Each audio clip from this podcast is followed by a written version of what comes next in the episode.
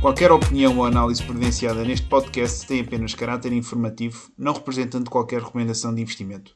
Para efeito, deverão procurar aconselhamento financeiro devidamente credenciado. Olá a todos, muito bem-vindos a mais um episódio Markets à Portuguesa. Francisco Monteiros, Zé Jordão, aqui convosco. Como estamos, Zé? Tudo operacional por aí? Tudo bem, tudo operacional por aqui. Um bocado cansado, mas pronto, faz parte. Ah, é? Sim, ontem tá, fui ver o. o... O podcast sempre com energia. Ontem fui ver o Benfica Sporting. Pá, hoje trabalho, aulas mais que podcast. O gajo já não tem, já não tenho 20 anos. ok. Então, aqui no menu esta semana, o que é que nós temos? Vamos falar aqui uh, das bolsas europeias, um comentário sobre o ouro, a questão macroeconómica nos Estados Unidos, comentário sobre o Banco do Japão, Tesla, Disney, iremos falar também aqui sobre Bitcoin e o ecossistema cripto e depois uns rants, uns cartões vermelhos que temos aqui para distribuir, sobretudo aqui ao Fórum Económico Mundial.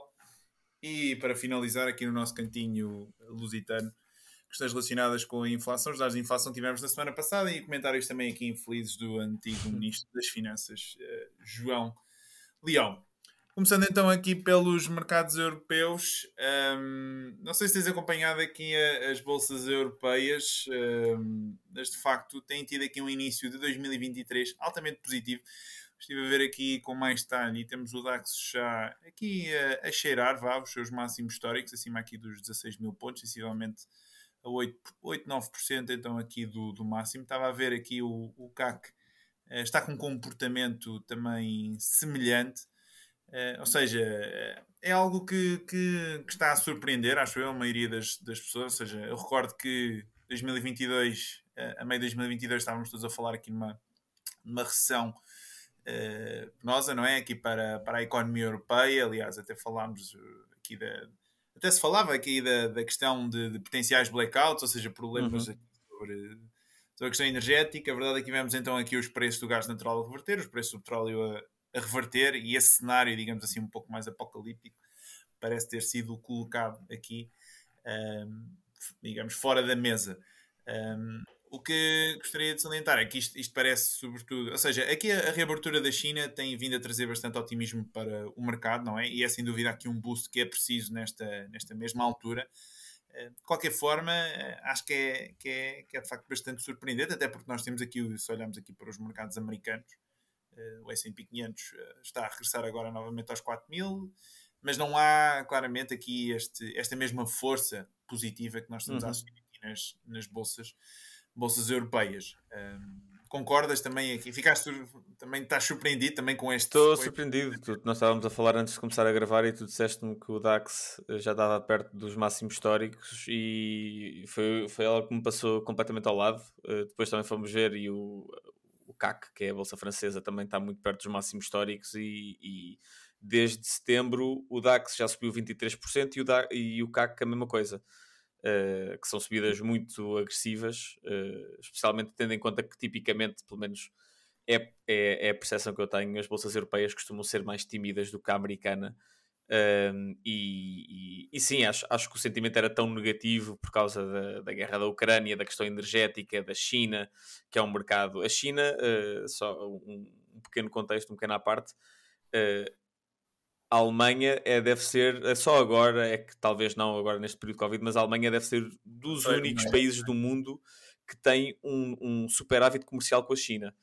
Uh, uhum. Ou seja, uh, claro que o, o, shutdown da economia chinesa por causa do Covid teve um impacto brutal para a Alemanha, que também estava a levar pancada do lado energético.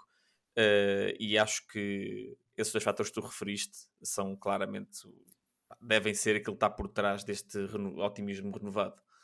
Acho que o mercado também já estará a descontar aqui uma potencial inversão aqui do, por parte do BCE? Também é possível, ou seja, com a inversão das taxas de juros até agora, das taxas de juros, desculpa, da, da, das taxas de inflação, com o abrandamento da inflação que temos visto desde setembro, outubro, é possível que o mercado já comece a pensar que mais tarde ou mais cedo uh, o BCE, que, pronto, que é um banco que eu diria que tem muita propensão a, a cortar juros, uh, pronto, pode, pode reverter. Não sei se viste esta semana, tivemos também uma série de vozes também aqui dentro da, da Itália, particularmente o governo italiano, inclusive a Primeira-Ministra, a colocar já novamente pressão aqui sobre Cristina Lagarde. E acho que vai ser claramente, aliás, já comentámos aqui no podcast, não é? Nós depois acabamos por repetir aqui as coisas à medida que vamos é, normal. todas as semanas, é normal. Um, mas, mas sim, acho que isto também vai ser uma narrativa aqui 2023, os países do Sul a colocarem aqui pressão, sendo naturalmente Portugal, enfim, nós não temos aqui margem, não temos capacidade para que a nossa voz seja ouvida, mas claramente aqui olhando para, para a Itália, que é provavelmente, seja com, com a saída do Reino Unido da União Europeia, estamos a falar de ser a maior economia da, da, da União Europeia, não é? A terceira uh, maior, sim.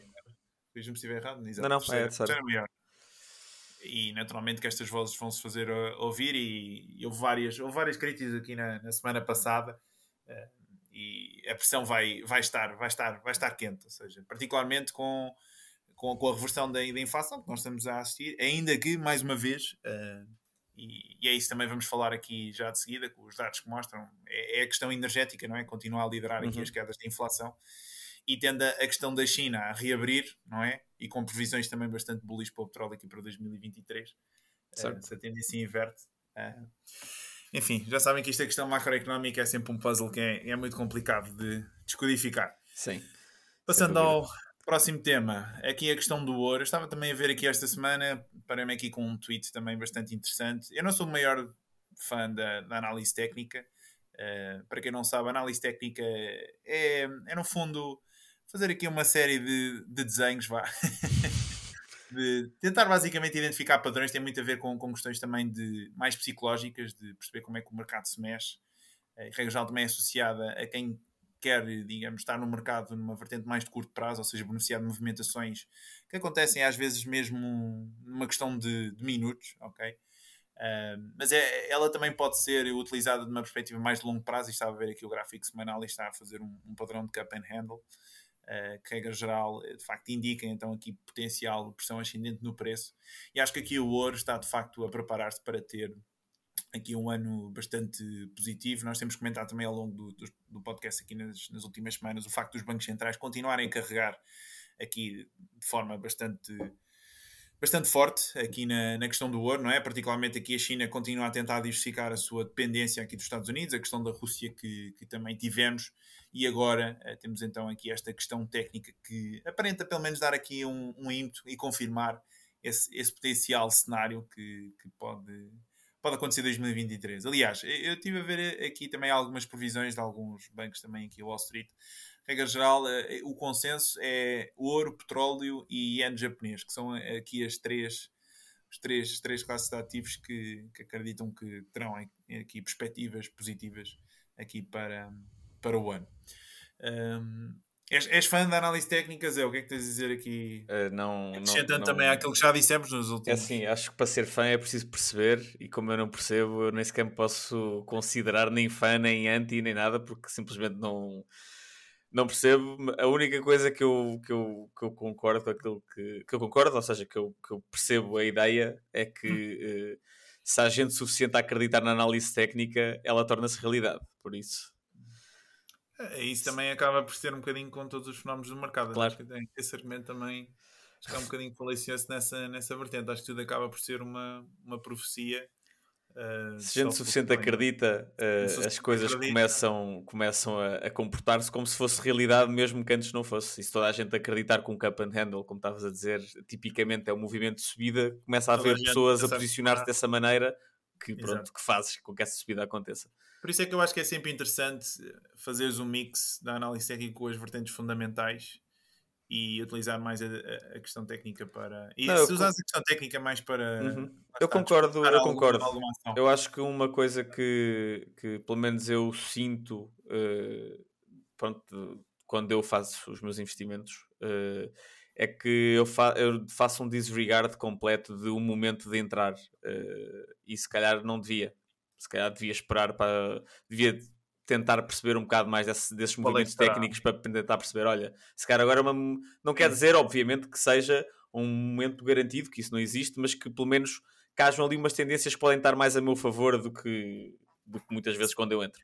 Isso também era um debate que eu, que eu tinha com a malta do research, quando trabalhava no BIC, uh, que as aulas também não desprezavam completamente a análise técnica e, enfim, nós na área de corretagem estávamos sempre passar aqui um bocadinho o bichinho do. Eu não desprezo quase nada completamente. Pronto, se calhar não terás uma posição tão negativa, mas uh, eles tinham e tentávamos sempre passar esse, não está, esse feedback construtivo que, pelo menos numa, numa vertente mais de, de posicionamento e de, deixar um ponto melhor de, de entrada. Mas atenção, isto também já, já, já são coisas, calhar, um pouco mais complexas e para as pessoas que também estejam a ouvir e queiram aplicar isto numa vertente pessoal, primeiro estudem, treinem muito, particularmente sim, sim. para quem quiser fazer movimentações de curto prazo, é assim, eh, não, não pensem em, em, em movimentar, em tradar dinheiro real antes de terem pelo menos uma experiência com uma, uma conta demonstrativa e, e estarem bastante familiarizados e por favor, por favor, não comprem nenhum curso do Instagram de um gajo que diz que os vai fazer ricos a, fazer, a transacionar FX. Isso aí eu posso meter dinheiro naquilo que eu estou a dizer. Sim, regra geral, quando, quando, quando a malta vende curso a dizer que, que vai fazer dinheiro, se eles estão a fazer dinheiro Exato. Com, a venda do curso, não é? Sem dúvida. Um, ok. Uh, ouro, Evento então, da semana. Positivos. positivos para 2023, evento da semana, evento macro, questão Estados Unidos, tivemos os dados da, da inflação. Eu estive aqui a ver também aqui alguns uh, dados interessantes, casos uh, em termos de os preços dos carros usados, assim é que é, apresentaram também aqui uma queda brutal, ou seja, estamos a falar aqui de quedas de 14,9% face ao ano passado. Eu recordo-me que na altura, mesmo aqui em Portugal, havia, havia malta que comprava carro na perspectiva de.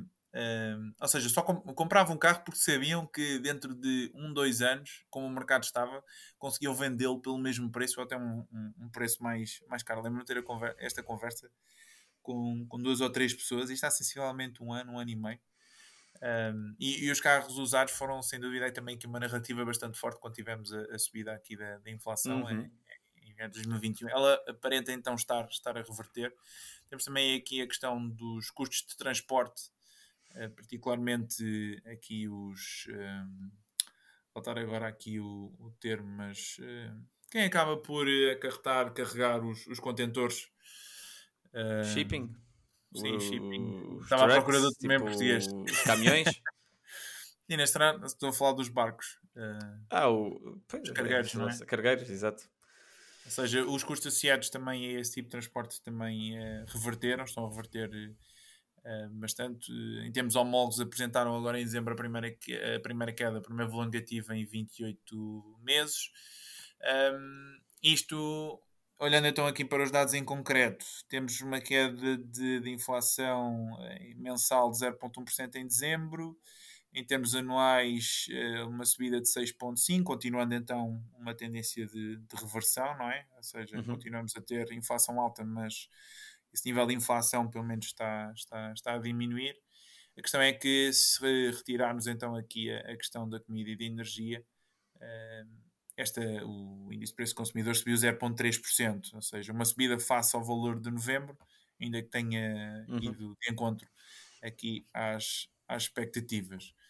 Uh, é, antes de passar aqui a batata quente, é dizer também que em termos macro tivemos também aqui dados interessantes relativos ao, ao barómetro da Universidade de Michigan que mostra expectativas de inflação também uh, para mínimos de 20 meses e temos também aqui uh, o, digamos, o barómetro do consumidor que mostra a sua tenta, é uma, um indicador que tenta enfim, desmistificar aqui a confiança, não é? O, uhum. Com confiante está o, consumidor americano e ele volta a subir então aqui em, em dezembro, uh, mostrando resiliência, uhum. ou seja, mais uma vez temos aqui a, as, duas, as duas narrativas né, que temos vindo a comentar. Por um lado, a questão então aqui do mercado laboral e o consumidor que continua a mostrar força. Tivemos também aqui a questão dos, das vendas de retalho, que também continuam com dados positivos. A questão do mercado laboral em que não há sinais de abrandamento. Um, os pedidos de subsídio de desemprego também vi que esta semana foram uh, também foi também registado um, um, um, novo mínimo. E depois temos a questão então económica. Uh, que, Sim, mais os negócios, estão, as empresas que estão. Exatamente, com os PMIs a mostrar uma situação de facto de uh, regressão, não é? De recessão económica. Uh, Sim, quase todos os negócios têm falado nisso, muito de os bancos e. e Sim, já está já tá toda a gente a, a despedir, praticamente. Uh, daquilo que eu, que eu, vejo na CNBC, sim, é raro o dia que eu vejo aqui uma, uma das empresas, digamos. Uh, mais cotadas, as maiores. Mais cotadas, que, não, que não anuncia aqui despedimentos. Uhum. Zé, queres. Sim, uh, relativamente uh, à questão de. Depois nós já, já vamos falar da bolsa de, de, de, ações em concreto aqui a bocadinho, mas uma coisa engraçada que estavas a falar há bocadinho da queda dos preços dos carros usados. E, e, os carros usados houve um período aqui de um ano e meio, dois, nos Estados Unidos, na Europa também, mas nos Estados Unidos, pronto, essas tendências são sempre mais agressivas porque o consumidor lá os hábitos de consumo são radicalmente diferentes dos hábitos de consumo europeus, ou seja, as pessoas consomem muito mais um, e, e, os preços dos carros usados estavam caríssimos, mais caros do que carros novos, um, porque precisamente não havia carros novos, não, estava a ser, não, não havia produção por causa dos, dos constrangimentos da cadeia de produção. Mas houve umas quantas empresas, houve uma empresa, uma das queridas do, do, do, do pós-Covid, uh, ou do Covid, que era a Carvana, não sei se já ouviste falar da Carvana. Uhum. Uh, pronto, basicamente a Carvana até apareceu assim uma maneira de, de combater contra os, os, os, os stands automóveis mais tradicionais uh, e teve uma, uma avaliação de mercado brutal a uma certa altura e, e, pronto, um bocado muito nessa onda de os preços dos carros usados estão caríssimos, eles uh, só vendiam carros usados uh, e agora que a tendência reverteu a ação da Carvana já caiu, se não me engano, tipo 96%. Tinha ideia que eles tinham entrado em bancarrota, não? Eles estão prestes a entrar em bancarrota porque lá está, porque eles depois precisavam do dinheiro de, de stock, ou seja, do, de, das emissões de, de, de, ações, para angariar capital uh, a partir do momento em que as ações caem 96% e o mercado já não está a, a financiar essa expansão. Uh, mas eles, tinham um, eles por acaso tinham um business model fixe, pronto, podemos falar noutra altura. Mas, mas pronto, um, relativamente aos dados da inflação, sim, sim é mais, um, é mais um, um, um, mês daquilo que temos vindo a falar. Mas, como tu disseste bem, um, mais uma vez de energia, a energia que tem estado uh, uh, na origem desta redução da inflação. Uh, como tu disseste, ou seja, de novembro para dezembro, os preços nos Estados Unidos já caíram 0,1% se bem que de dezembro, face ao dezembro do ano passado, continua, continua a haver uma subida de 6,5%, mas mostra que há aqui claramente uma tendência, mas que a inflação pronto, core um, continua a subir. Uh, mas eu também acho que, como estávamos a falar antes de começar a gravar, acho que demorou algum tempo até uh, o efeito dos preços da energia uh, se transmitirem pela cadeia de produção Uh, e, e, isso tem sempre um efeito um bocado retardado, uh, e por isso também acho que é normal que agora que a inflação está a reverter a tendência, também é provável que os preços demorem algum tempo, uh, ou seja, esses preços de mais core também demorem algum tempo a reverter a tendência. Uh, agora também acaba, acaba sempre por depender da metodologia que tu utilizas, não é? Para medir eh, a questão da inflação, não é? É isso que está. É sim, eles devem usar, eh, eles usam mesmo, quer dizer, eles agora vão mudar em janeiro, não foi tudo. Exato, era isso, era isso que eu ia dizer. Eles agora vão mudar. Se eles não mudassem, eu acho que ia acabar por, eventualmente, havia uma grande probabilidade de reverter também. Pá, e a metodologia seria a mesma. Agora, como essa metodologia, uh, não sei, também não, não, não li exatamente uh, qual é que, em que é que consiste essa mudança mas, uh, mas sim, não há muito a dizer. Tem sido uma história de energia e, e de alimentação, e como isso tem estado em queda, pronto, a inflação também acaba por começar a abrandar significativamente. Se bem que este, este mês já foi em linha com as expectativas, parece que o mercado já se está a adaptar, já está a, a cada vez mais à espera dessas quedas abruptas e tá, has de ver que as bolsas americanas não reagiram como tinham reagido nos últimos meses aos dados da inflação, porque nos últimos meses, sempre que saíam dados da inflação, as bolsas começavam logo a disparar 1 e tal, 2%, e quando saíram os dados na semana passada ficaram muito constantes. É mais, sim. É, o mercado acabou por reagir positivo, de forma positiva, mas, mas sim, não foi, mas não, não foi, foi eufórico. surpresa naquela sim. euforia. Exato. Já, já agora que tocámos neste assunto, só para, por curiosidade, um, sobre essa questão, ou seja, a metodologia que o, não sei se pode, podemos dizer INE americano. Podemos dizer. Sim, sim. Aliás, é o nosso podcast, nós Podemos se quisermos. nos apetece. Ahm, mas sim, a metodologia vai ser alterada aqui em janeiro de 2023. Eu não vi qual é que vai ser a alteração, e, exato. Preciso fazer aqui um pequeno research e para as pessoas terem uma ideia que nos estão a ver lá em casa. Ahm, desde a década de 60, eh, aliás, desde a década de 70, os tempos do, do Volcker, que a metodologia já foi alterada mais de 25 vezes. Ou seja, ahm, mais uma vez, para, isto para dizer o quê? Que isto não é, digamos, um. um quando, quando nós falamos do de preço consumidor, não é uma coisa, digamos, estática, eh, tipo 1 mais 1 igual a 2, que nós podemos realmente chegar ali e medir e oferir.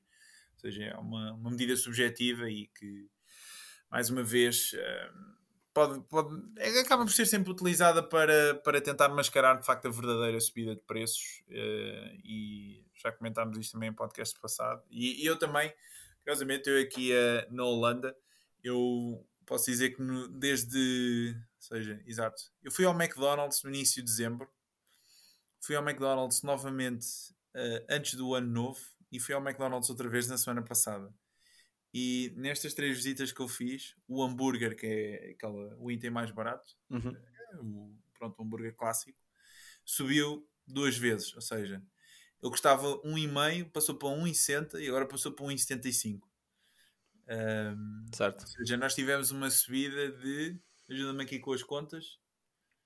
Talvez. 1,5, 25 de... Pá, agora estás-me aqui a, estás aqui a, a puxar muito 6, espera um sexto. uma- Tiveste uma subida de um sexto. Ou seja, 16%, 16% não é? 16,66% num espaço de talvez um mês. Claro que isto é um, um, um- pronto, não, não é representativo daquilo que está a passar na Ah, economia. mas é normal que se esteja a subir fogo. Então, tu, estás aí, tu estás aí tantas vezes, eles têm que se aproveitar de ti, meu. Ir três vezes ao, ao McDonald's num espaço de um mês e meio não é, não é nada por aí além. Fogo! Eu se for ao Acho McDonald's, eu se for ao McDonald's uma, uma vez por mês, eh, é, eu é não vou, muito. imagina, eu vou ao McDonald's é mais quando quando estou assim com fome e geral de noite e não há muita coisa aberta e é só para para comer qualquer coisa, para Certo. matar a fome. Não é, eu, eu já não faço, enfim, não, quando, noutros tempos secundários e ainda Sim, em tempos sim, de sim. fazia refeições no McDonald's, agora já não consigo fazer. Já. Não sei se era dessa forma que me estavas a rotular. Não, não, estou a brigar, estou a brigar contigo. Estava a dizer que eles estavam a aproveitar de ti, estavas aí tantas vezes que os gajos estavam a pensar, bom, vamos subir aqui o preço do hambúrguer. Mas sim, mas estou a brincar. Mas, quê? São subidas que, que, que, que- ilustram que, é impossível que os dados de inflação sejam apenas. eh, Assim, eu também acho que temos de ter uma coisa, temos, também temos de ter uma coisa em conta, que é, é impossível eh, a própria natureza de tentar medir uma coisa como a inflação, em que, eh, como já dissemos aqui muitas vezes no podcast, pá, os consumos das pessoas são diferentes. Cada um tem o seu, o seu cabaz. Olha, é um vetor. Eh, eh, Eu, eu, gostava, eu tenho que escrever qualquer coisa sobre isso também. que é que é tão difícil medir. Pá, eles têm que arranjar uma, uma coisa que apanhe ali os, os bens essenciais e o resto, pá, mas claro que nunca vai refletir de facto. eh, eh, pronto, nunca vai refletir o meu consumo, ou o teu consumo, ou o consumo de outra pessoa, ou o consumo de uma pessoa mais rica. Pá, eles tentam capturar ali uma média e é um, é um trabalho difícil. Agora, eh, e também acho que a mudança de. de- Há uma parte má na mudança de, de- pronto, da metodologia, que é, obviamente, parece que estão a, a, a dar a ideia, eu também não fui ler ainda, mas dá a ideia que estão a, a chama-se moving the goalposts, ou seja, à medida que a inflação começa a aparecer, eh, pronto, é- tem sido agressiva, começam-se a arranjar ali mudanças metodológicas, mas também pode ser eh, simplesmente, nós já falámos aqui várias, ou seja, como nós acabámos agora, de- como eu acabei agora de dizer que eh, eh, há coisas que são, que eles tentam apanhar ali uma medida média, mas que há muitas coisas que são mal medidas e que não refletem, essas mudanças podem ser uma tentativa de refletir melhor algumas das coisas também. Eh, por exemplo, os preços, os preços das rendas são super mal medidos, ou seja, são uma, uma média dos últimos seis meses e, e- e demora imenso a apanhar as tendências eh, e podem mudar uma coisa dessas. Agora, eh, sem ter investigado, por exemplo, não, não vai dar para comparar a inflação de janeiro com a inflação de janeiro do ano passado, sem, sem, sem perceber qual é que foi a mudança metodológica, que é sempre uma coisa que, Que é escondida. Não fica e bem. Ainda, ainda há a questão também da, da qualidade dos produtos, da quantidade, das chamadas shrinkflation. Claro, claro, claro, claro. Nunca, nunca é apanhada nestes, nestes barómetros Certo, que são certo, certo. controlados pelo, pelo governo. Isto é importante também que reforçamos este ponto, porque Uhum. se eu tiver um restaurante, ok, eu, por exemplo, tenho a sopa do dia, uso o azeite, substituo o azeite por, ou seja, os meus custos sobem, substituir azeite por óleo de soja, tenho capacidade para continuar a, a ter o mesmo produto final, entre aspas, não é? Apesar Sem de- mudar o preço. eh, sem mudar mas- o preço, apesar yeah. da qualidade eh, Certo, ter certo. alterado. Tenho que escrever mesmo qualquer coisa sobre, Escreve, sobre, homem. sobre isto em mais detalhe. ok. ehm, ah, isto se calhar. eu- temos também aqui uma notícia do, do World Bank, eh, cortou também em entadas as previsões eh, para crescimento económico de 2023. Aliás, não foi metade, foi quase metade, 3% para 1,7%. Eh, isto sobretudo pelo crescimento mais fraco, Estados Unidos, China e Europa. Achas que ainda há possibilidade aqui de evitarmos a, a recessão ou ter o soft landing eh, daquilo que tiveste? É Aquilo assim, que observaste aqui na semana passada. Eu, por acaso, eu, eu, eu vou ser honesto, eu acho que face àquilo que, que vi aqui nas, no, início de 2023, acho que há uma probabilidade maior disso acontecer, ainda que acho que seja reduzida face à, àquilo que, que acreditava que fosse Uhum. essa mesma probabilidade no, no final do ano, em Certo. meados de 2022, porque o facto de nós termos eh, a inflação de facto aqui a, a reverter, ainda que é verdade seja pela questão energética, mas sobretudo por termos a resiliência do mercado laboral. Exato. é- Eu acho que essa é a o- questão-chave. é, é que é o, o fator de facto bastante surpreendente um, indica que, enfim, ainda há aqui mais potencial margem aqui para, para, para a Fed, não é? Aqui a subir, ainda que já sa- saibamos que se está numa linha ténue, Uhum. pela questão Certo, aqui da certo. dívida e vamos também falar aqui de seguida sobre, sobre esse ponto. Mas a verdade é que mostra bastante resiliência e é, é sem dúvida aqui uma, uma surpresa. Pelo menos continua a dar aqui esperança de que esse tumulto económico Uhum. um, seja, seja evitado. Ainda que também para a questão dos mercados, não sei se concordas, mas eu acho que uma recessão económica será algo mais positivo porque dá mais força, lá está a inversão aqui da, da questão da Exato. política monetária e neste momento o mercado está-se sim, sim. completamente a cagar para, para aquilo que, que acontece com, a- Certo. com a economia. Quer saber é se a Fed inverte ou, ou se continua a apertar. Sim, nós já falamos disso aqui há um tempo e, e, e sim, ou seja, o, o- mercado está já, já há muitos anos, não é de agora, obcecado com, com os juros da Fed e parece que quase não interessa eh, o estado da economia eh, pronto, para a questão de se as ações sobem ou descem, o que interessa é se os juros estão altos ou não. Estão altos, pronto, salvo seja. Eh, e sim, é o que temos visto. Portanto, também reforçar, tivemos aqui várias pessoas também da Fed, da borda da Fed, eh, a referir que, publicamente que queriam que, que os preços, que o mercado acionista baixasse, até para ter um efeito, digamos, mais, eh, psicológico nas famílias, ou seja, regra geral, quando tu vês a tua riqueza a cair, tens também depois uma, uma propensão menor a consumir Uhum. eh, e, a, e a questão da inflação. eh, E logo automaticamente facilita. consegues dar menos garantias. Tipo, queres, queres, queres pedir dinheiro emprestado ao banco. Não só o dinheiro é mais caro, como os teus ativos eh, já não valem tanto como valiam e por isso também tens menos poder. eh, Isto nem sequer é. tan- Quer dizer, dar também, colateral. claro, também há um. Exato, o colateral. Não é só para as famílias, mas mesmo para as empresas. Uhum. Certo. Continuando então aqui nos Estados Unidos, a questão aqui também do teto da dívida. Eh, Os Estados Unidos preparam-se então aqui para romper novamente aqui o seu, o seu teto. Para quem não está familiarizada com, com este conceito, dentro, creio que isto vem mesmo dos tempos da Constituição norte-americana, eh, tempos de Thomas Jefferson, em que sempre houve aquela ideia de tentar, eh, de tentar não, de colocar dentro dos, da, da Constituição americana determinadas regras que impedissem o governo de crescer para, para dimensões que seriam consideradas, digamos, um ataque às liberdades individuais dos americanos. Eh, Já agora também a título de curiosidade, não sei se sabes, os americanos na altura revoltaram-se contra os britânicos por um imposto de 2% aqui sobre, não sei se foi as exportações. Sim, mas eu já. Eu já eu, pá, é assim.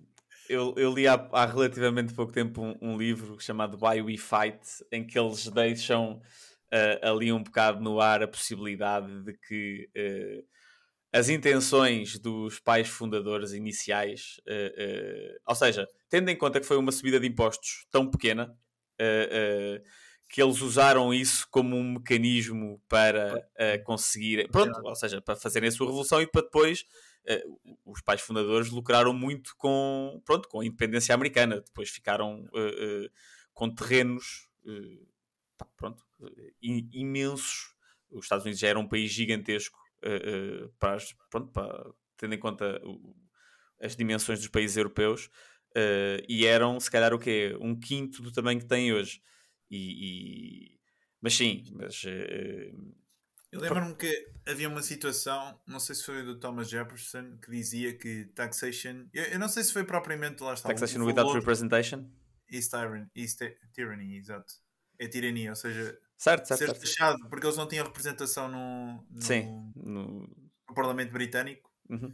E acho que é assim, eu por acaso história dos Estados Unidos não é uma Pá, eu li um, um, um pá, a biografia do, do Alexander Hamilton e, e, e, fala muito sobre esse período, né? porque o Alexander Hamilton foi um dos pais fundadores e basicamente a história inicial dos Estados Unidos. E pode-se dizer que a história o, a espinha dorsal da história americana até à segunda até à, vá, primeira guerra mundial foi moldada uh, uh, pela luta ideológica entre o Alexander Hamilton e o Thomas Jefferson.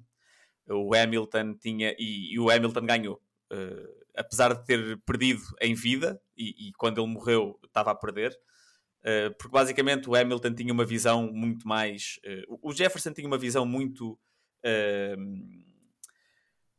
dos Estados Unidos como um país agrícola, um, um, aquele sentido de que te, teres terra, teres terrenos, ser um país agrícola autossuficiente, uh, não muito ligado à, à, à, indústria. À, à, indústria, que a indústria era o capitalismo e acabar, não era bem o capitalismo, mas pronto, que a indústria ia acabar por desvirtuar os princípios uh, da revolução e não sei o quê, era muito idílico e o Hamilton percebeu muito cedo, porque também teve, o livro é muito bom, uh, teve uma, uma, uma, infância terrível uh, e percebeu muito cedo que, que o caminho tinha que ser através da indústria. Mas ele perdeu a, a discussão uh, e morreu, entretanto, morreu num duelo contra o secretário de, de Estado, já agora um fun fact.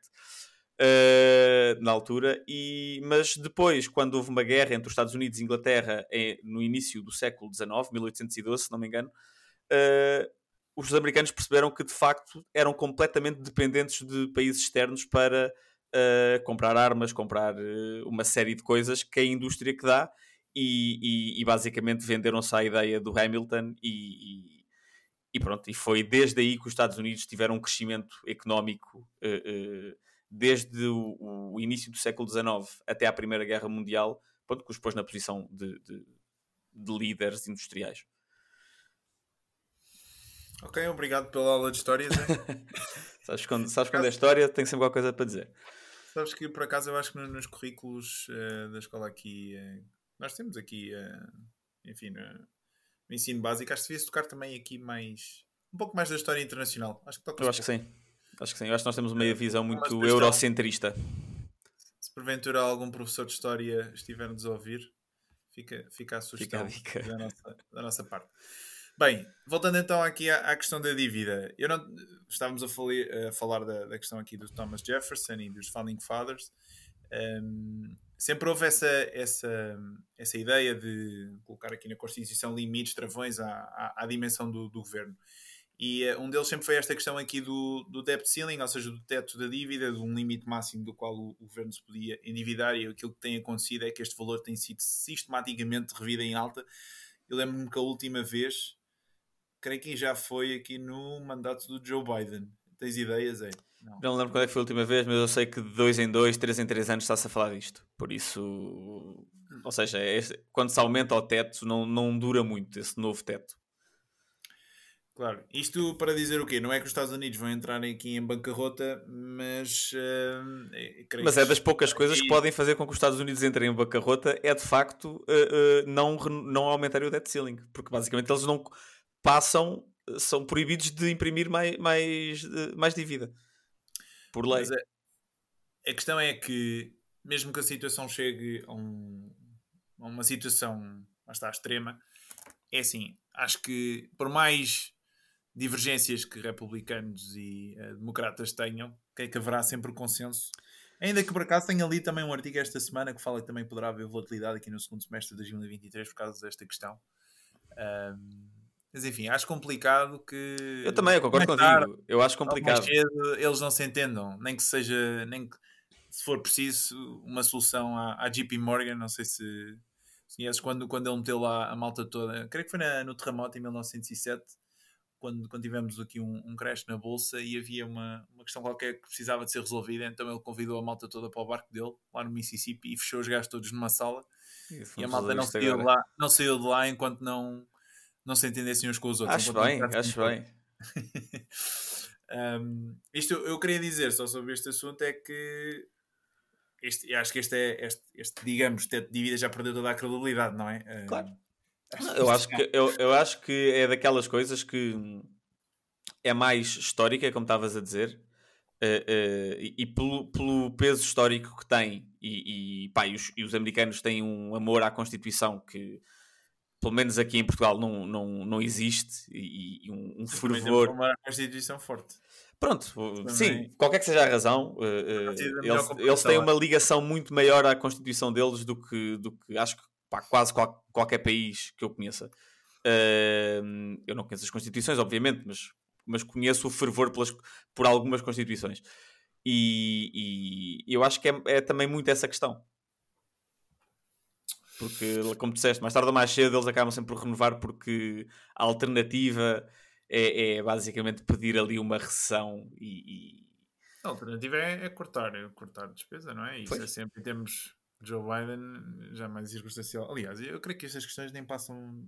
Joe Biden e Trump é quem está no poder, quer sempre. Já sabemos que uma das deficiências, entre aspas, da democracia, atenção, não, não estou aqui a defender regimes antidemocráticos, estou só a falar que a própria Sim. democracia, não é? Como o Churchill dizia, que, que a democracia é o, é o sistema menos mau que nós temos, não é? Eh, ele próprio tem, acaba por ter deficiências e a verdade é que, havendo sempre esta, esta questão, uh, este ciclo eleitoral, não é? Os governos acabam claro. por ter uma, uma, um foco muito no curto prazo e, enfim, empurrar sempre aqui os problemas para baixo do tapete, para o próximo que venha. E, e este também acaba por haver um problema de incentivos que é complicado de resolver. Sim. Próximos temas. Aqui há ações, tivemos aqui uh, bancos a apresentar resultados. Uh, uhum. Destacaria aqui a questão da JP Morgan, fala já então, caso base para 2023, uma recessão. Uh, ainda que referem uma mild recession, ou seja, uma recessão ligeira. Uh, tivemos também aqui a questão Disney, Tesla, não é? Aqui uhum. também com o corte dos, dos preços. Tu segues mais perto aqui a Disney, se calhar. Se quiseres então. Sim, por acaso hoje foi uma, foi, foi uma semana engraçada. A Disney tem tido um, um fim do ano passado e um início de ano atribulados. Uh, nós já falámos nisto há, há, uns episódios atrás. Pronto, a Disney teve uh, o, o ex-CEO da Disney, que agora voltou a ser o CEO da Disney, o Bob Iger voltou à Disney, um, e sem ter tido muito tempo para fazer o que quer que seja, não é? O Nelson Peltz, que é um investidor ativista, e para quem não sabe, um investidor ativista é basicamente um investidor que tenta comprar uma parte suficiente da empresa para convocar um voto dos acionistas e com esse voto, tipicamente o que eles pedem é sempre um lugar no Conselho de Administração. Uh, e depois, se conseguirem esse lugar no Conselho de Administração, é, é, a esperança deles é que consigam moldar a direção da empresa, o rumo da empresa, de maneira a que isso se reflita no preço das ações e consigam ganhar dinheiro com isso, é? obviamente. E o Nelson Peltz, que é um, um dos mais uh, um dos investidores ativistas mais, mais famosos, lançou uma campanha ativista contra a Disney. Um, e, e, basicamente ele acusa a Disney não só uh, uh, o problema, pronto, os problemas que começaram a emergir com o último CEO, com o anterior, com o Bob Chapek, que foi aquele que substituiu, substituiu, substituiu o Bob Iger e agora foi substituído pelo Bob Iger.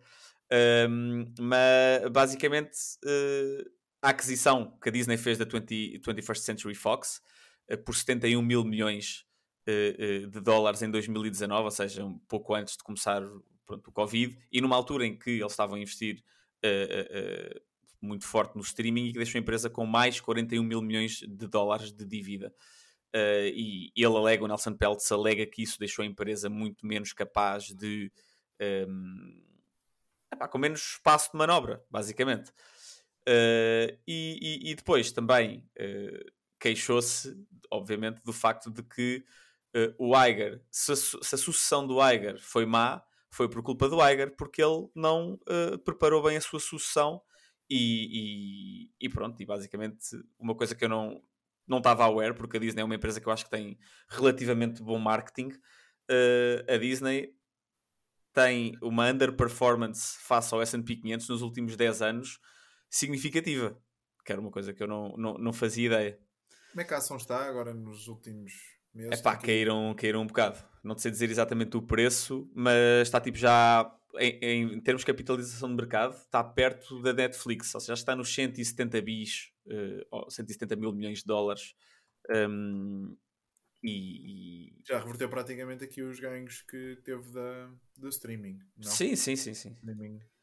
Pá, sem dúvida. Então, a, ação teve nos 200, em, no, no início de 2021 estava nos 200 dólares e está nos 99. Ou seja, uma queda de 50% em sim, quase dois anos.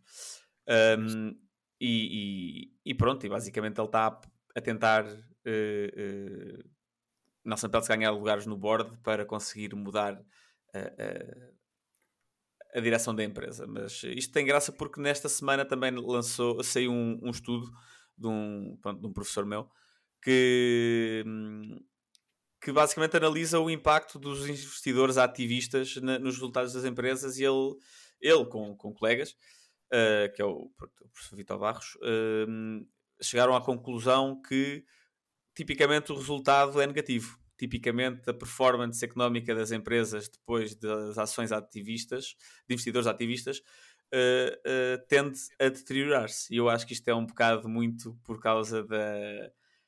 Pelo menos as, as, as, campanhas ativistas que eu tenho visto, não sei, não sei se tu tens a mesma opinião, é muito de entrar e cortar custos a, a torto e a direito, uh, vender ativos para fazer ali um, um. Pronto, para arranjar ali uma maneira rápida de, de, de aumentar os lucros no curto prazo, uh, que podem ter impacto, um impacto negativo no, pronto, no médio prazo.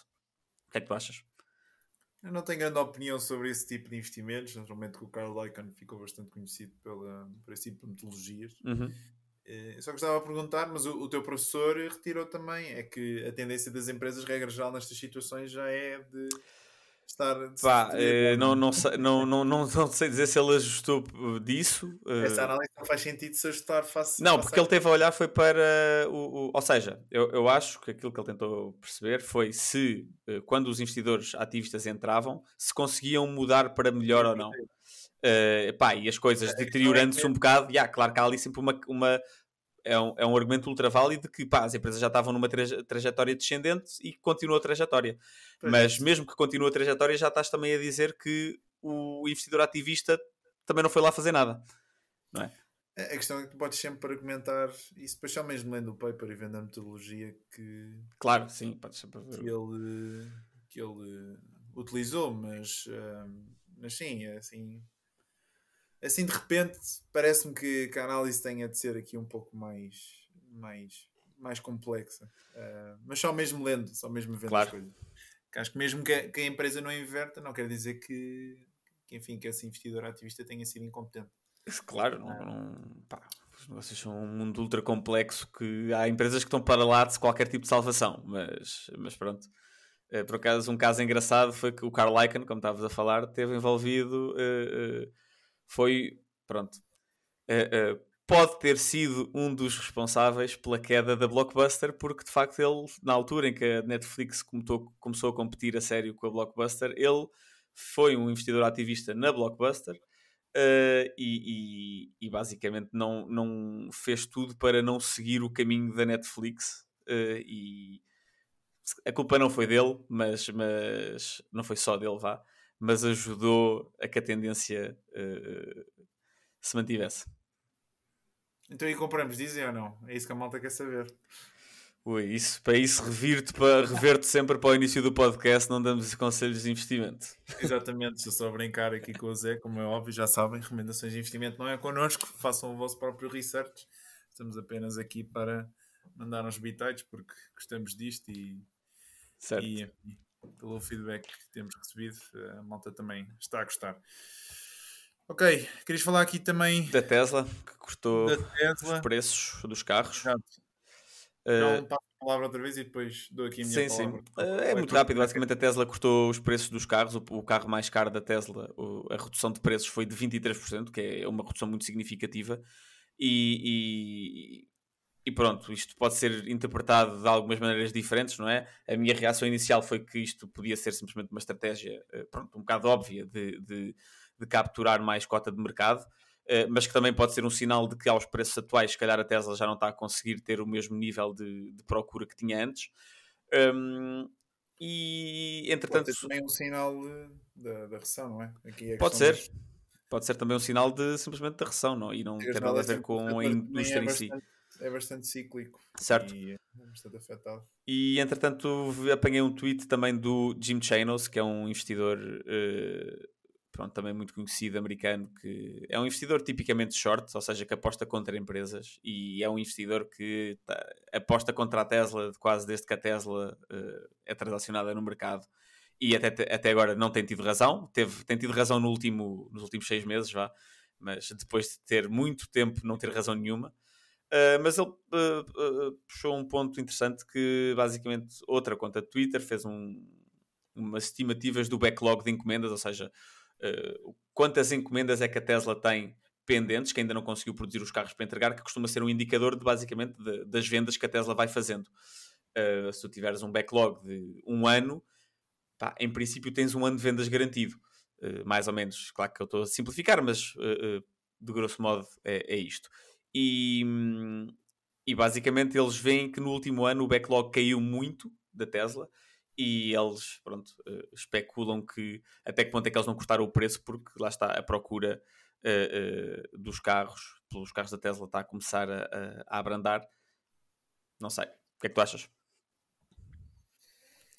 É assim também não não tenho assim grande coisa a, a acrescentar. Para ser honesto, desde que enfim, mergulhei aqui na, na questão da, da Bitcoin eu deixei de seguir o mercado acionista e deixei de seguir aqui a, as empresas, enfim, as empresas que sempre gostei, que sempre chamaram a atenção, deixei de, de seguir com a mesma frequência porque achei que o meu, o meu tempo era melhor alocado de outra forma. Um, mas sim, lembro-me. Já, já falámos aqui da questão da Tesla, da, do uhum. bull case, do bear case, enfim, foi sempre uma ação que também era sempre muito procurada na altura pelos nossos clientes e houve gente que também se expôs eh, de forma alavancada, de forma bastante agressiva, está a levar porrada neste momento de certeza. E um, ehm, daquilo que, que, que disseste, assim, parece-me possa ser uma, uma questão aqui mais económica e muito honestamente acho que não é por estarmos a assistir aqui a estrela na ação, particularmente dadas as circunstâncias também aqui do mercado, ainda que nestes últimos, nestes últimos meses ele esteja a reverter. Acho que é, é, muito cedo para, para esses short sellers que estiveram. Não, não, obviamente. Obviamente, a, a obviamente. Não estou aqui, eu estou a falar da parte operacional, não estou a falar da parte. Tô, simplesmente isto é um dado bearish que vem de um gajo, de um, de um investidor que é bearish de sempre. Regra já o que acontece é a empresa continua a crescer, continua a performar, continua a bater recordes. Uh, é assim, assumo que em termos de, de, também de margens as questões também estejam aqui a, a crescer de forma positiva, ou seja, Aqui, regra geral, o que acaba por acontecer é estas empresas têm, transacionam múltiplos altos face aos resultados. Sempre que há aqui alguma quebra, ou sempre que há algum sinal de que os níveis de crescimento possam não ser aquilo que estão a ser descontados no mercado, a ação acaba por tancar. Uhum. E, enfim, já vimos isso também aqui Sim, em inúmeras outras, vezes. outras ações inúmeras vezes. Tivemos aqui a questão do Facebook, enfim, foi uma revisão brutalíssima, não é? Mas se o mercado estiver à espera de, de, de crescimentos, por exemplo, de 8%, isso se a empresa apresenta 7%, é o suficiente para, para a ação já tancar eh, de forma certo, significativa, porque depois em termos não é, de compounding, em termos de juro composto, isso tem bastante impacto no, no médio e longo prazo, ou seja, acho que, que é sempre é, é, é, complicado, estamos já aqui a tirar conclusões e ainda para mais eu como estava a dizer, não estou não, não, não me sinto uh, não sigo o suficiente uh, para, para estar a dar uma, uma, opinião mais, mais, mais fundamentada e mais, mais detalhada. Certíssimo. Ok, então rapidamente aqui também uma palavra só pelo mundo cripto. Tivemos esta semana aqui o senhor Sam Bankman Fried, Segmentman Fried, Fried, eu não, nunca sei dizer o nome. É, não interessa. Que, que, está, que está inocente, enfim. Isto faz lembrar também aqui a história de Elizabeth Holmes, em que esta gente mete uma coisa na cabeça e depois uh, parece até que, que até que ponto é que eles não acreditam na mentira deles. Exatamente. E é curioso, há um documentário também mentido na HBO sobre essa questão, que é baseada no livro que foi escrito sobre ela. Uhum. Uma sugestão já agora, para a malta que nos está a ouvir. E fala mesmo que ela na altura, uh, ou seja, na altura, conseguias identificar determinados padrões de, de comportamento semelhantes àqueles que tu observas em uh, pessoas criminosas, inclusive é, homicidas, ou seja, uh, acaba por ter uh, padrões, padrões semelhantes. Uhum. É muito interessante o documentário porque aborda também essa questão. Eu já, eu já vi o documentário, é bom. Já viste? Uhum. Okay, fica também aqui uma, uma sugestão. Mas o que eu gostaria, gostaria de destacar era que a SEC, enfim, a, a CMVM aqui dos Estados Unidos acabou por lançar então aqui processos sobre a Gem Gemini e a Gen Genesis. Nós já falámos aqui na semana passada, a Genesis e a Gemini são provavelmente aqui a. Um, não direi das, das maiores entidades, mas a Gemini é uma corretora que tem uma importância significativa. A Genesis também opera mais do lado institucional. Uh, mas o que acontecia é que a Gemini tinha um produto em que tu depositavas lá uma cripto, tinhas uma yield, não é? Uhum. Uh, ainda que, mais uma vez, nunca ninguém bem sabe, ninguém bem saiba de onde é que vem. Como é que essa vem, a não ser que de facto a oferta monetária da, da mesma seja, seja aumentada. Exato. Uh, e uh, depois a, a, Gemini fez um, um, protocolo aqui com a Genesis, com a Genesis e é, basicamente era o que acontecia era a Gemini pagava um spread, pagava um juro ao cliente uh, e uh, depois pegava nesse, nesse mesmo dinheiro e emprestava a Genesis a um, um, um juro maior, não é? E depois acabava por ter ali um spread e era uhum. essa a receita que fazia. Depois a Genesis ia fazer alguma coisa com esses, com esses, com esses ativos que, pelos vistos, conseguia retirar uma remuneração ainda maior para pagar claro. à, à, Gemini que depois pagava aqui aos clientes. E o que aconteceu foi a SEC acabou por apresentar então aqui uh, processos em, em tribunal uh, uh, argumentando precisamente que são produtos que, que, estão, estão dentro da do, digamos, do enquadramento das, das securities, ou seja, das. qual é, é a terminologia em português? Ajuda-me, Zé? Títulos. Títulos, ou seja, porque há sempre aqui esta questão de, uh, no, no, mundo cripto relativamente à questão de que se, se um determinado ativo, se uma determinada criptomoeda, entre aspas, é, é, é, uma security, é um título mobiliário ou não.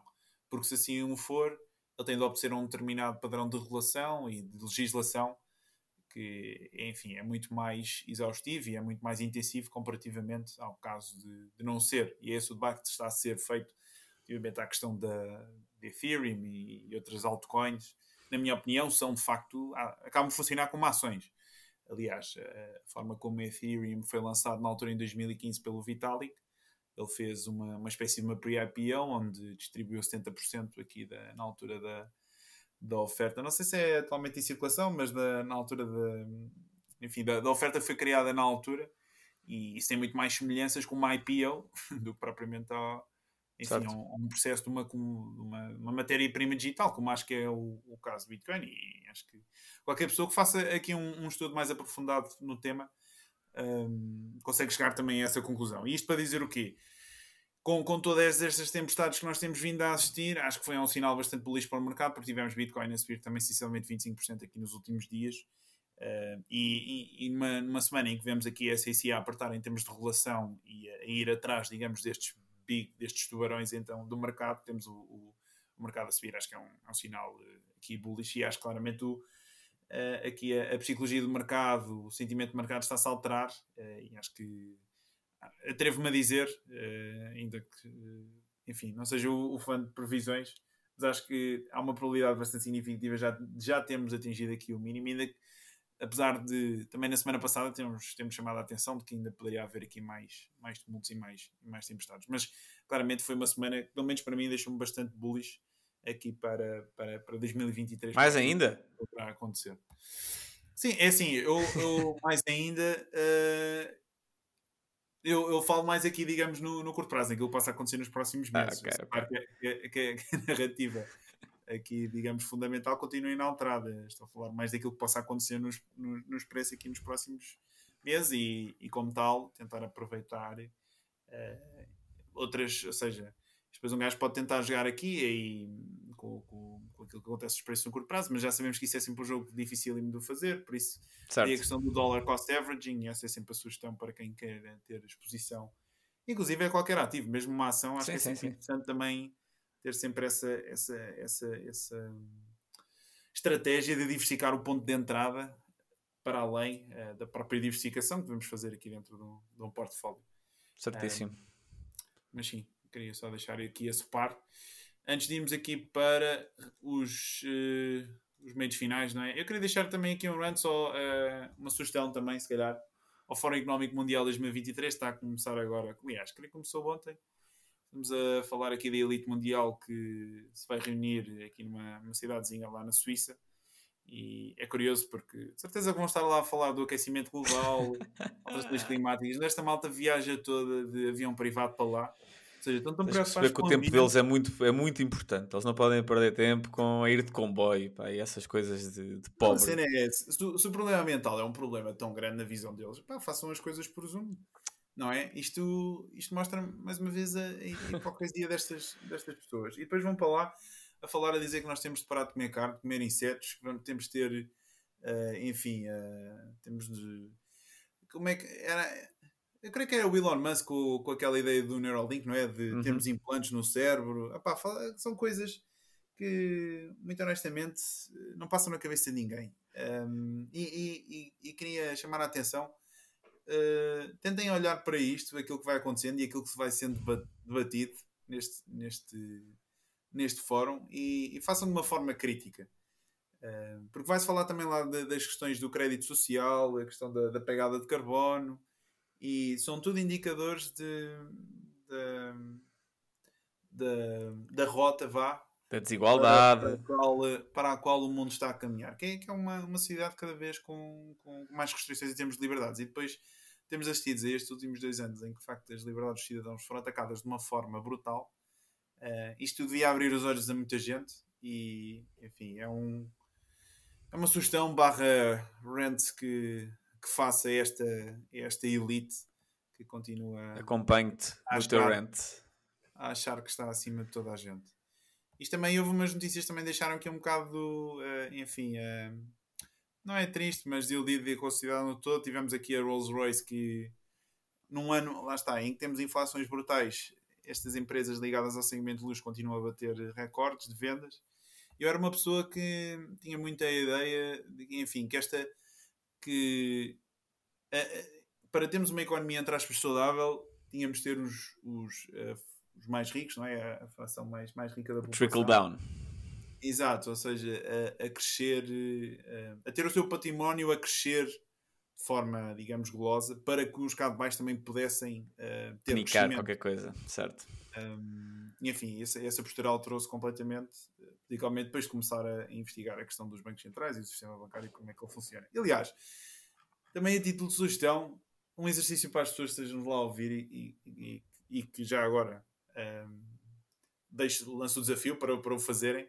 Se de facto nós temos o sistema bancário, nós temos as pessoas que produzem a riqueza real, não é? Nós temos o sistema bancário que produz o dinheiro que nós precisamos para transacionar, aquilo que, que é fácil concluir é que mais tarde ou mais cedo um, essas pessoas que acabam por criar o dinheiro e que realmente não criam riqueza nenhuma, porque nós quando falamos de dinheiro não é riqueza, não é? A riqueza é aquilo que nós conseguimos comprar com o dinheiro e as pessoas muitas vezes esquecem isso, não é? Particularmente numa sociedade cada vez mais materialista em que, em que, em que nos encontramos, mas a verdade é que um, aquilo que acabamos por ter é que o sistema financeiro acaba por ocupar um, um papel muito maior na sociedade do que aquilo seria natural, não é? E a verdade é que quem cria a riqueza real, que é o padeiro que se levanta às 5 da manhã para fazer o pão, são as pessoas que andam a trabalhar, elas acrescentam muito mais para a sociedade em termos de, de riqueza real do que os tipos no banco carregam num botão e criam dinheiro a partir do nada. É pá, estou-me a sentir atacado que eu trabalho num banco e carrego em botões. Estou a brincar contigo.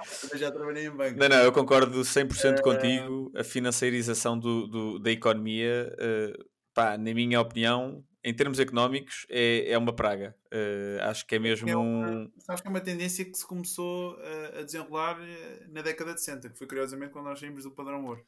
Mas foi certo, mas, é, mas ficou mais agressiva a, a, a, partir dos anos 80. Foi a partir dos anos 80 que, que a financiarização tomou um, um, lugar cada vez mais central nas economias desenvolvidas e mesmo nas não desenvolvidas. Uh, uh, pá, basicamente a maneira mais, pelo menos a maneira que eu acho que é mais simples de pensar sobre isso é que o, papel de um sistema financeiro saudável é alocar recursos de uma maneira eficiente, ou seja, é a ideia de um banco é que consi consiga reunir as poupanças de várias pessoas e direcionar essas poupanças para uh, uh, investimentos produtivos. E quando se pensa em investimentos produtivos, pensamos em, pelo menos eu penso, pá, fábricas, investigação e desenvolvimento, coisas que têm o potencial de aumentar a produtividade económica. E o que tem acontecido, principalmente nos Estados Unidos, em, em Inglaterra, eh, muito Londres, um, é basicamente a financiarização pela financiarização, ou seja, uh, usar a engenharia financeira como fonte de progresso económico e, e, e lá está. À custa das pessoas que a verdadeira. É, é assim, se a bolha nunca rebentar, como nós já vimos rebenta, mas se a bolha nunca rebentasse, eu nem diria que fosse necessariamente à custa das pessoas é simplesmente um, cria simplesmente uma ilusão de riqueza e como estavas a dizer e muito bem eu concordo a 100% eh, é muito fácil nós acharmos que riqueza é o dinheiro, riqueza não é o dinheiro, riqueza são os bens e serviços que nós produzimos uh, e consumimos. Uh, e, e, dá a impressão de que um, um ativo financeiro é, por si só vale qualquer coisa. E, e há alguns economistas que, que, apontam e muito bem de que um, um ativo financeiro é um claim sobre uma riqueza que tem que ter alguma ligação ao mundo real, porque se não for assim, é... vivemos numa ilusão. Exato. Ok, fica aqui então o nosso rant coletivo. E para fechar, rapidamente então, que já estamos aqui em cima da hora, os Sim. dados de inflação em Portugal. Uhum. Os comentários aqui de João Leão, tivemos inflação 9,6%. 9,6 para. Passou de 9,9 para 9,6 em dezembro. Seja queda ligeira, e depois tivemos então o, o senhor João Leão a comentar, a dizer que ao longo prazo as famílias beneficiam da, da inflação. Queres começar tu? Ou... Assim, de, uh, posso também não há, não há muito a dizer porque acho que é tão, é tão fácil uh, uh, perceber o que é que está errado. eu, eu, pronto, tu fizeste um post no LinkedIn sobre isso que teve muita atração e eu, houve lá umas pessoas a comentarem que Uh, basicamente, quem tem dívida, a inflação é boa. E, e, mas eu acho que isso é verdade. Para quem está endividado, a inflação é boa porque uh, o valor da dívida vai caindo em termos relativos. No entanto, isso só é verdade se o, se o salário acompanhar a inflação. Porque a partir do momento em que o salário não, não acompanha a inflação, a inflação uh, reduz a dívida, mas também reduz o salário. Por isso para uma pessoa claro. assim, uh, uh, nessas circunstâncias, fica tudo igual. Uh, e por isso acho que é, acho que é uma afirmação parva, porque não, da mesma maneira que não podemos usar, não podemos olhar para um país e dizer que um país funciona da mesma maneira como uma família, uma família não funciona da mesma maneira que um país. O, o Estado consegue, para, para o Estado endividado, de facto a inflação é boa porque as receitas sobem naturalmente com a inflação. Ou seja, o salário do Estado, entre aspas, que os impostos sobe só porque sim por causa da inflação e por isso a dívida uh, vai caindo. Mas o mesmo não se pode dizer das famílias. Sim, foram afirmações bastante tristes. Um, e assim, o que me entristece nisto tudo é que realmente grande parte das pessoas que argumentaram contra os pontos que, que eu fiz vieram tudo com, com questões muito teóricas e, e, e lá está. E depois é, é a questão de daquilo que, que me entristece um pouco na economia, que a malta esconde-se toda em modelos e em princípios que aprenderam na faculdade e depois esquece-se do mundo real. E uma pessoa ganha o salário mínimo, como é que, como é que é, que é preciso fazer um exercício de ginástica mental brutal para conseguir explicar como é que uma pessoa com o salário mínimo que vê o, a renda a subir, vê os preços a subir, como é que isso pode ser positivo para ela? Quer dizer, isto é de loucos, pá.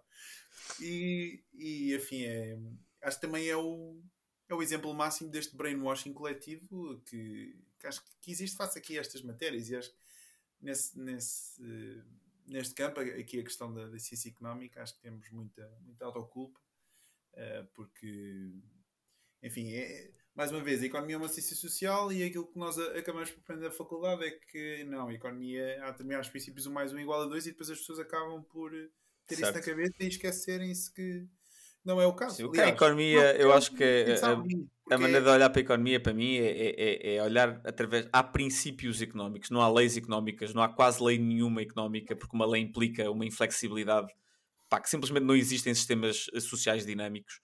E, e, pá, e há modelos e há princípios que se aplicam em certas situações pá, que a partir de uma certa altura deixam de se aplicar e que reverte a maneira de funcionar e, e, e, pronto, eu concordo contigo, ou seja, olhar para um modelo e agarrarmos a um modelo pela vida até vai contra o, propósito dos modelos, pá, os melhores economistas, uh, uh, muitos deles, nem todos, uh, dizem bem, pá, os modelos é, é, é quase como uma, uma boia para nos agarrarmos num mar de incerteza pá, e temos que ir mudando de boia em boia porque há modelos que se aplicam numa situação, há modelos que se aplicam noutra, pá, e agarrar-te a um modelo é, é pá, mostra que não percebe assim tanto do, do, tema. É triste, é algo que me entristece e enfim, acho que já disse. Já disse tudo o que tinha. ok. Certíssimo. então o episódio já estamos aqui um bocadinho em cima. Já estamos um bocadinho em cima. Hora, aliás, estamos a ficar, queremos estar aqui mais disciplinados. Queres deixar aqui alguma sugestão para a malta? Epá, esta semana não, não tenho recomendações. Lamento.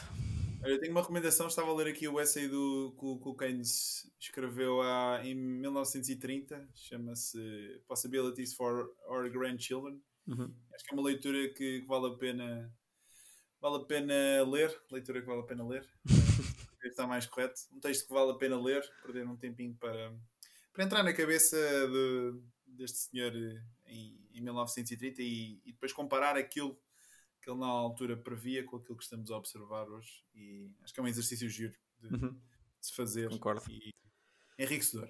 Boa sugestão.